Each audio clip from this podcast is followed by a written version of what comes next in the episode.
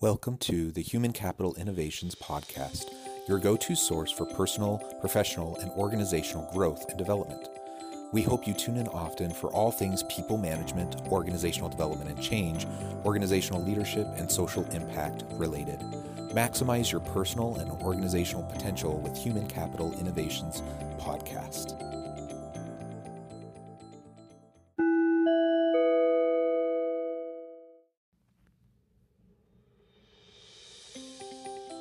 Welcome to the Human Capital Innovations Podcast. In this HCI podcast episode, I talk with Katie Nielson about DE&I and how to support specific types of workers and how to help English learners in the workplace.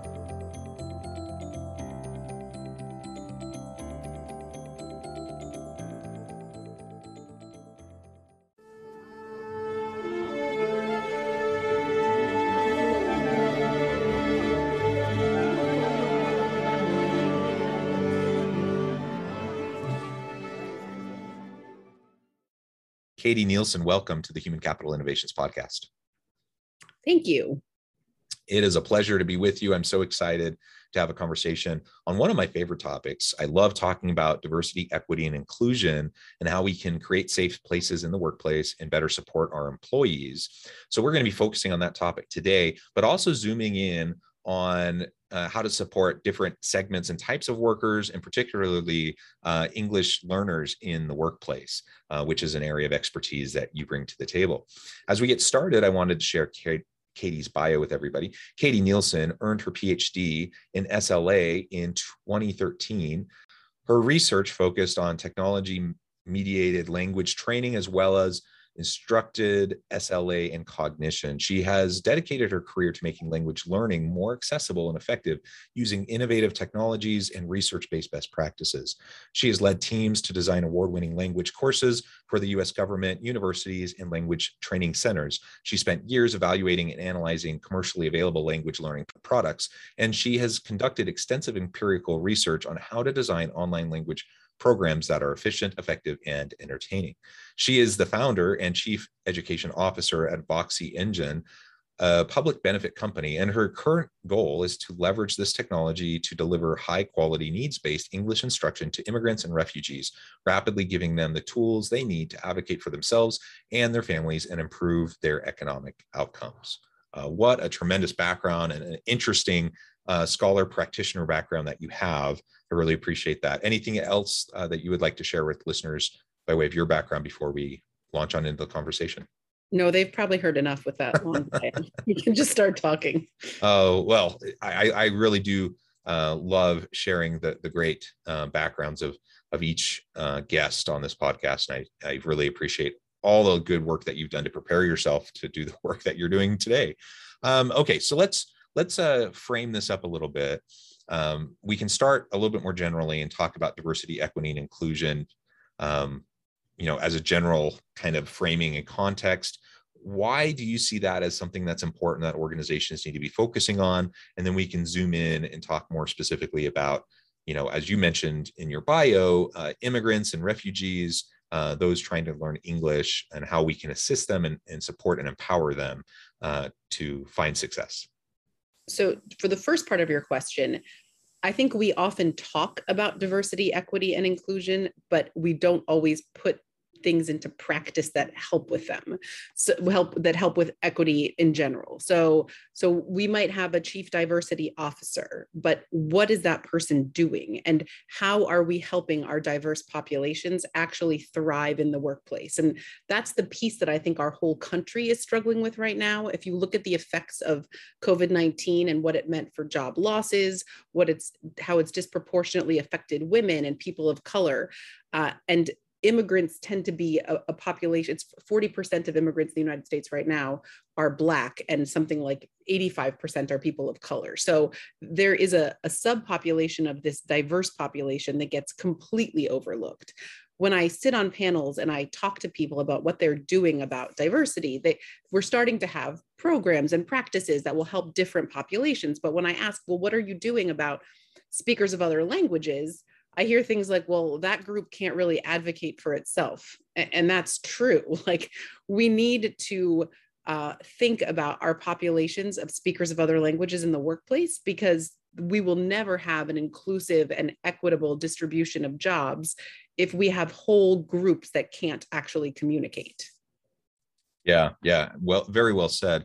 And it's it is interesting. I mean, on the one hand, I'm really glad that DE and I stuff has gone more mainstream. Like it is something that's constantly discussed in organizations now. And I think most leaders recognize that at least they have to act like they care about DE and I and have the conversations. But the question is, are we actually moving the needle is it enough to have the conversations and and that's a good starting point if you know if people have a lot of implicit biases you know you have to start meet them where they're at and start to help them unravel those and understand and and and conversations and, and putting in place you know uh, committees and or a, hiring a chief diversity officer to to uh, springboard you know initiatives all of that i think is good but ultimately we, we have to get past that. We have to get to the point where we're actually driving change for these populations, where we're actually creating a, an equitable environment, where we're actually breaking down the systems and barriers that that negatively impact you know some of these uh, populations and these these different um, subsets of workers. And so it's not enough to just give lip service to it, even even sincere lip service, even if like we really do believe it and, and we're talking about it with passion, we got to get past that um, to drive actual change.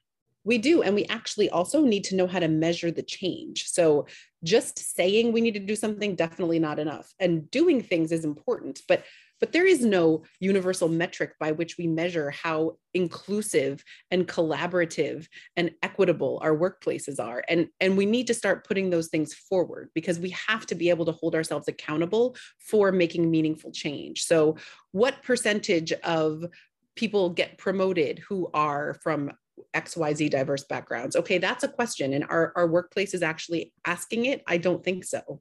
Yeah i i mean most most aren't actually implementing um, meaningful initiatives in the first place, let alone assessing them and trying to trying to figure out the right metrics and, and how to track it over time.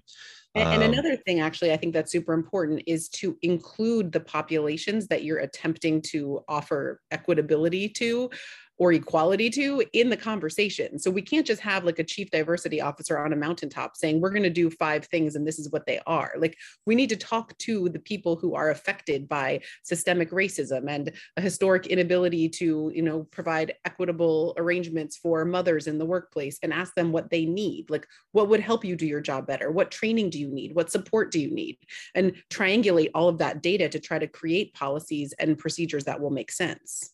Yeah, yeah, absolutely. And and that's a tricky balance too, because on the one hand, we absolutely need to involve uh, people in the process of these conversations and the decision making uh, and influencing the the way these policies, practices, and procedures are developed and shaped and implemented. Um, and, and that means we have to give voice to marginalized populations and, and make sure everyone has a seat at the table. But on the other hand, so often we end up probably most of the time inadvertently, I would think, but we we often end up tokenizing uh, individuals and putting a lot of the burden on them, um, a lot of the workload of DE and I onto people of color, for example. Uh, and that's not fair either. So this, this no, this can this can be a yeah, it's really complicated. It's it's a difficult needle to thread, I think. Um, and and so yeah we can dive on into you know talk about some of the things that we can do to try to help with that. Um, so let's zoom in a little bit on the second part of my introductory question then. Okay so now and, and you've already laid a little bit of the groundwork in the context for this but now we're talking more specifically about immigrants refugees other people um, that are you know english as a second language who are, are struggling to learn and communicate within the con- common language within the workplace.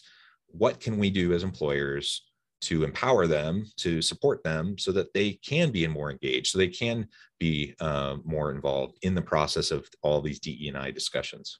Well the first step is acknowledging that they are in the workplace and they have needs um, and the, the second step is to think about English as something that you can actually offer workplace based training for. So this is involves a little bit of rethinking. Like the US is pretty terrible at language learning. Most Americans will tell you they took five years of Spanish and they can't say anything. So that means we're kind of a hopelessly monolingual society with a large population of people who speak other languages and monolingual Americans will look at them and think, well, I took five years of Spanish. I don't know how on earth I'm going to help these employees get English skills. And, and the truth is that it's not an insurmountable obstacle. We just generally go about it the wrong way. So when you think about upskilling people in the workplace and giving them uh, training to do specific job tasks, English is one of those things. There's a whole approach to language learning called task based language teaching, which starts with the tasks people need to accomplish in the target language and gives them the skills to accomplish those tasks. And I've seen this work in the wild, in the lab, in multiple contexts all over the world for the last 20 years. And I'm starting to see it here in the US, and it's really exciting where employers are, are realizing, hey, I have a lot of workers and I'm not meeting their needs. If we help them get English skills, not only will it help them communicate better in the workplace and be more collaborative participants in workplace culture, but it also will enable them for promotion and advancement because while we're facing this diversity, equity, and inclusion crisis, we're also facing what's being called a talent shortage crisis. And we are overlooking a huge talent pool by not thinking about immigrants, refugees, speakers of other languages, many of whom are highly trained foreign professionals, and getting them the language skills they need to move into career pathways within a workplace. So this isn't even like a, a thing employers should do because it's the right thing to do. If they do this, it will help them with safety regulations being followed. It will help them with employees feeling happy and being able to communicate, and it will help them with talent to promote into other jobs yeah i mean it's it's a bit of a cliche but you you, know the the engineer who you know the person who is an engineer in another country they come to the us now they're a janitor or they were a surgeon and now they come over here and they they you know work at a at a retail store or something.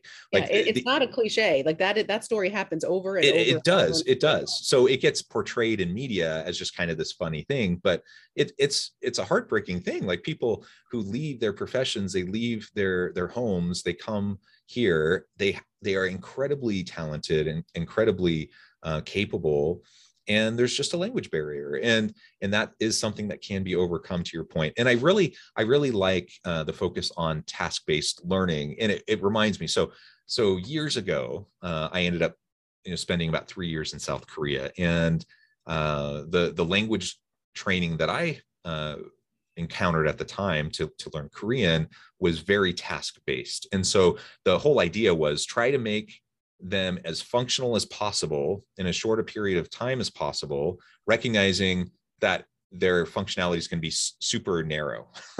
so I, I, you know, you talk to me about like 90% of things I have no idea what they're talking about, but if you talk about these things, I can communicate effectively, right? So that's that's what I did, um, and it, it it allowed me to really just dive on in and get immersed in a Korean culture, in a, a Korean language, in a Korean workplace, um, and over time expand from there right? So you start with the tasks you learn how to do what you're doing day to day and then over time it expands and you your vocabulary expands uh, and you you just you have that base and now now you can grow from there.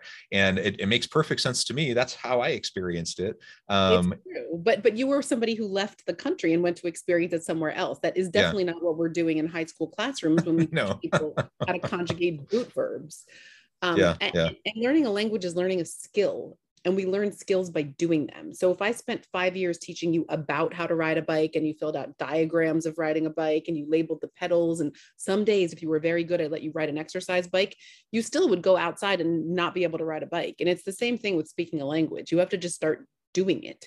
And it's hard at first and awkward and you mess it up.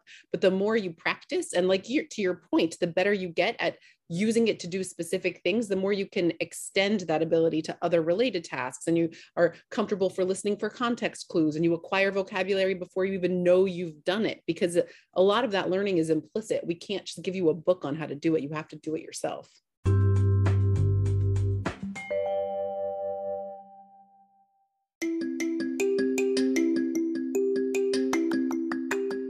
I'm excited to announce the publication of my new book from HCI Press, Bluer Than Indigo Leadership The Journey of Becoming a Truly Remarkable Leader.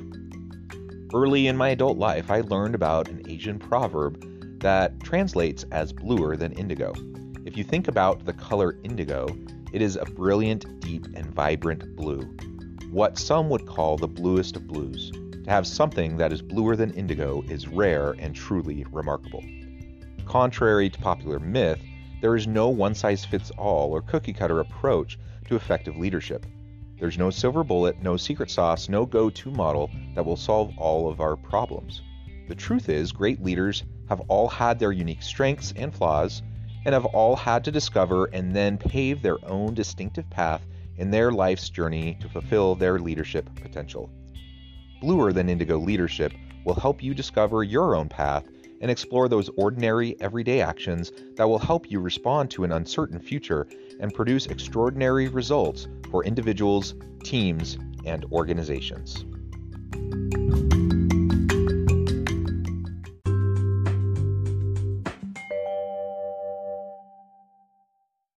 Yeah, there, there, there's there's no uh, shortcut to it, and it's it's about immersion it's about practice and application right? And so, the workplace is a perfect place for that. Yeah. so workplaces in the us are all we conduct our business in english. So if we help our employees get the english skills they need to do their jobs in english they're going to be able to use it in the greater workplace and really help them get jobs with economic mobility. I mean, the other problem is that there is no other place for them to get it. Like, as a country, the United States meets the needs of less than 4% of our adult English learners, mm. which is why, if you are a doctor in Mauritania and you come here and you're working as a security guard at night, there isn't a place for you to go to get English class. If you're super lucky, you get off a wait list at, for a class in a church basement and you go there after you work all day and you have a well-meaning volunteer who has no idea how to teach you, who uses a textbook with like a train schedule from 1982. So you're never going to get the English you need to get a job in the allied healthcare profession. But but if your hospital employer who's employing you as like a security guard had classes that could help you get the English you needed to get into like career training programs that they offer, we could we could really help solve this problem. Employers could do it. And, and it if you think about the ROI of investing in training in yeah. any capacity, they're going to get a benefit from helping upskill their workforce with English. It's going to pay for itself. Yeah, no question. And and as you've highlighted, um, I mean, there's the human case to do this. It's the right thing to do. The the business case is also pretty darn clear, though, that there's going to be tremendous ROI. And in in a labor market where we have you know skilled skilled position shortages. Like we just don't have enough good people to go around to fill the positions that we need. We have to look at ways to to reskill and upskill our people. And i agree like i I'm trying to remember the last time I ever heard language even mentioned as it's a topic, and and I'm not sure I ever have, other than like when I went through it, you know, years ago outside the country. And so, um, so it really is an interesting thing. So I guess the question then it becomes, okay, how do we do this? So anyone listening, we're acknowledging this. Uh, you know, for the maybe for the first time, we have this recollection. Uh, we we have this realization that yeah, we have this this untapped um, skilled labor market that we're not fully utilizing. I want to to help them uh, develop their language abilities and help tap into that and to their skills and competencies. What's the first step? How do I get started with that and uh, start to to move the needle in, in that arena? So the first step is acknowledging that this is a, a, an area of training for your organization. And then there are multiple ways you can go about this. Like I, as I said, I founded a public benefit company that has a technology platform that can do this in a scalable, personalized way. Um, but I also help organizations think about how to do it using a local community college with a teacher who can come to a site and help figure out what the learners need to learn, or a combination of using technology and using local teachers. Um, we can do it with uh, you, you, you could do it with the, take these volunteers who we have. We could find ways of connecting volunteers with um, workforce materials with an organization. So like I'm not here to pitch my product and platform, but but I did build it and design it after spending 25 years seeing this problem in the United States and knowing that the way to solve this at scale is with something that's accessible via mobile applications, that's adaptive, that's personalized, that's tied to learners' workplace tasks. whether a workplace takes the time to figure all of that on their own or they work with an outside expert to do it, that's the first step is acknowledging that this is a problem to be solved and evaluating the different options for bringing this training into the workplace. But, but it's definitely possible to do. And we're seeing more and more employers think about this as a benefit that they want to offer to their staff. Yeah, yeah, excellent. Um, and, and what are some of the tools? I mean, you've mentioned your involvement in this space and developing uh, technologies and and uh, applications and and approaches to do this more effectively. Um, and you know, I, I think of like things like Duolingo um, that that me and my kids just do for fun. Like sometimes we're just sitting at home uh, on a evening and we're you know we decide hey let's let's uh, play around and learn some italian you know or whatever. And i but i actually don't have any idea how effective it is. Uh, we um, just do, we just do it for fun. right and that's the thing is is that's not a really task based approach to no, language learning. It's no. teaching you vocabulary words which is yeah. fun and it's like nice for your kids to know that there are words in italian that they can learn through the app. Um, but what you really want is to do a needs analysis of the employees in the workplace who don't speak english what they need to do the jobs they have now and what they need to do the jobs that they could get as a next step. And doing that initial analysis means interviewing their managers and thinking through what their job tasks are. And is the English they use written or is it spoken? Are there materials they need to read? Are there things they need to write? Then taking that content and turning that into the English program. Because then you can very quickly move learners from the level that they have for the job they have now for the level they have they need for the next job up. And I've seen successful pre-apprenticeship language programs where they've taken immigrants and helped them get the leadership skills and English skills they need to move from being like factory floor workers to like the sanitation lead in a factory. And so it's it's it's not taking language out of the job tasks, but it's thinking about it holistically. Like the job training has to include a component of language. And it gets back to the initial questions about diversity, equity, and inclusion. Like a big barrier for this big population that often take frontline jobs is English skills. So we have to include removing English as a barrier when we think about upskilling them.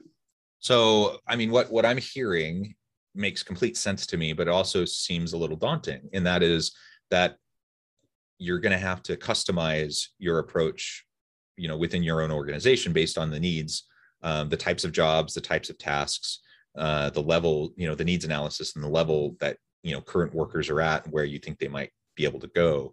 Um, and so i can imagine listeners are thinking this all sounds wonderful. I, I would love to get involved but you know we don't have the capacity to to develop our own um, english lang- language program that's unique to our situation, our people.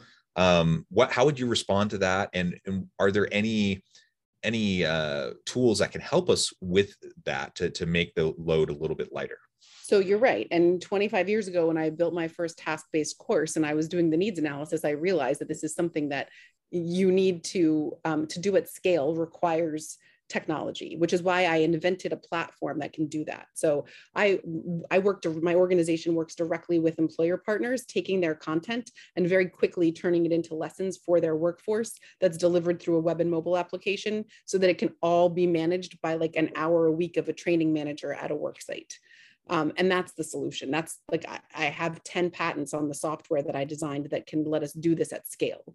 Um, so you can either invest in building something yourself, or like I work with like individual, like Taziki's Cafe is an example of an employer that invests in helping their frontline workers get the English skills they need. And we have a bunch of examples of workers who've been promoted from you know back of the office kitchen staff to working as a general manager to taking orders over the phone and they can use my platform at a much more in a much more reasonable way with content that makes sense for their workforce. And we can do that across sectors across industries. Yeah well good. I mean that i think that's super helpful uh, that alone can help take some of the load off. And i think it's always just important to think about what is out there. Like we usually don't have to reinvent the wheel. In in this case there are there are support systems and mechanisms out there to help us to do this and to do it well. Uh, exactly. And it's, I, I, you know, I can't help but think, you know, that some people might think, okay, we're going to do this, but essentially they they decide to kind of go halfway.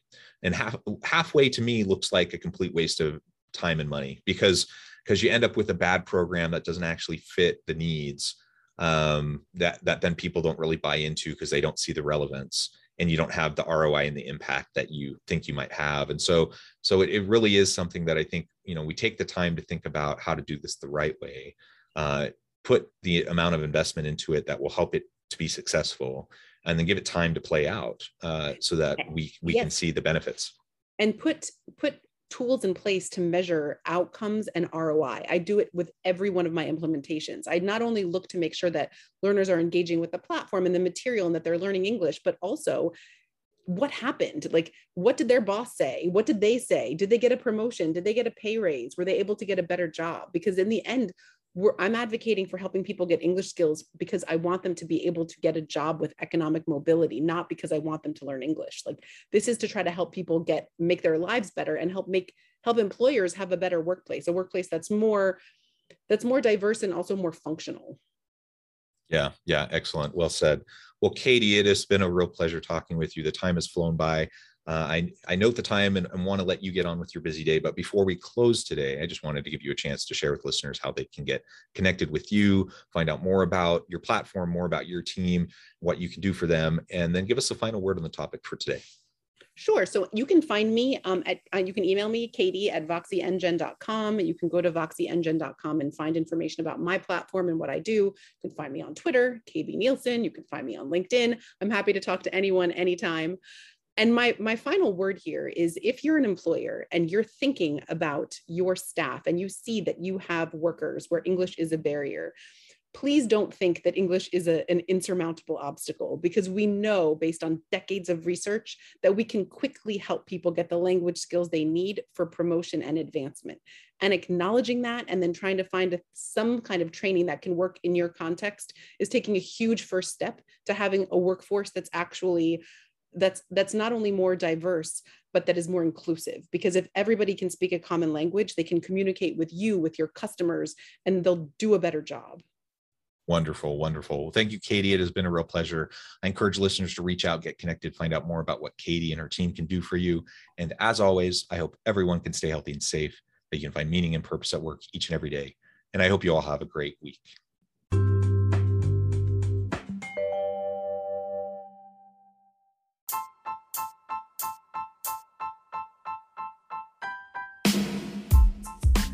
Alchemy of truly remarkable leadership ordinary, everyday actions that produce extraordinary results. Consider how the nature of work has shifted over the past 50 years. With increased globalization, rapid technological advancement, and the shift in economic composition, the average job of today looks very different than the average job of 50 years ago. What will the jobs and organizations of tomorrow look like? Moreover, what does this all mean for organizational leaders? What are the core competencies and capabilities of organizations and their leadership that are prepared for continued disruption and geopolitical and socioeconomic shifts? Regardless of what the future holds, increasingly, leaders need to be socially minded, data driven, decisive, champions of talent, and disruptors of the traditional notions of leadership, teams, organizations, and work. The alchemy of truly remarkable leadership will help you to explore your own leadership competencies and capabilities and consider ways to apply and implement them into your workplace and personal life.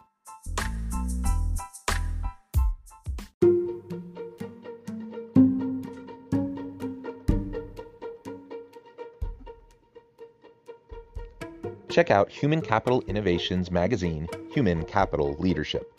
Human Capital Leadership is a free, interactive e magazine with the mission to help individuals, leaders, and organizations find innovative approaches to maximize their human capital potential. We publish issues quarterly in August, November, February, and May. Take a look at the latest issue and let us know what you think.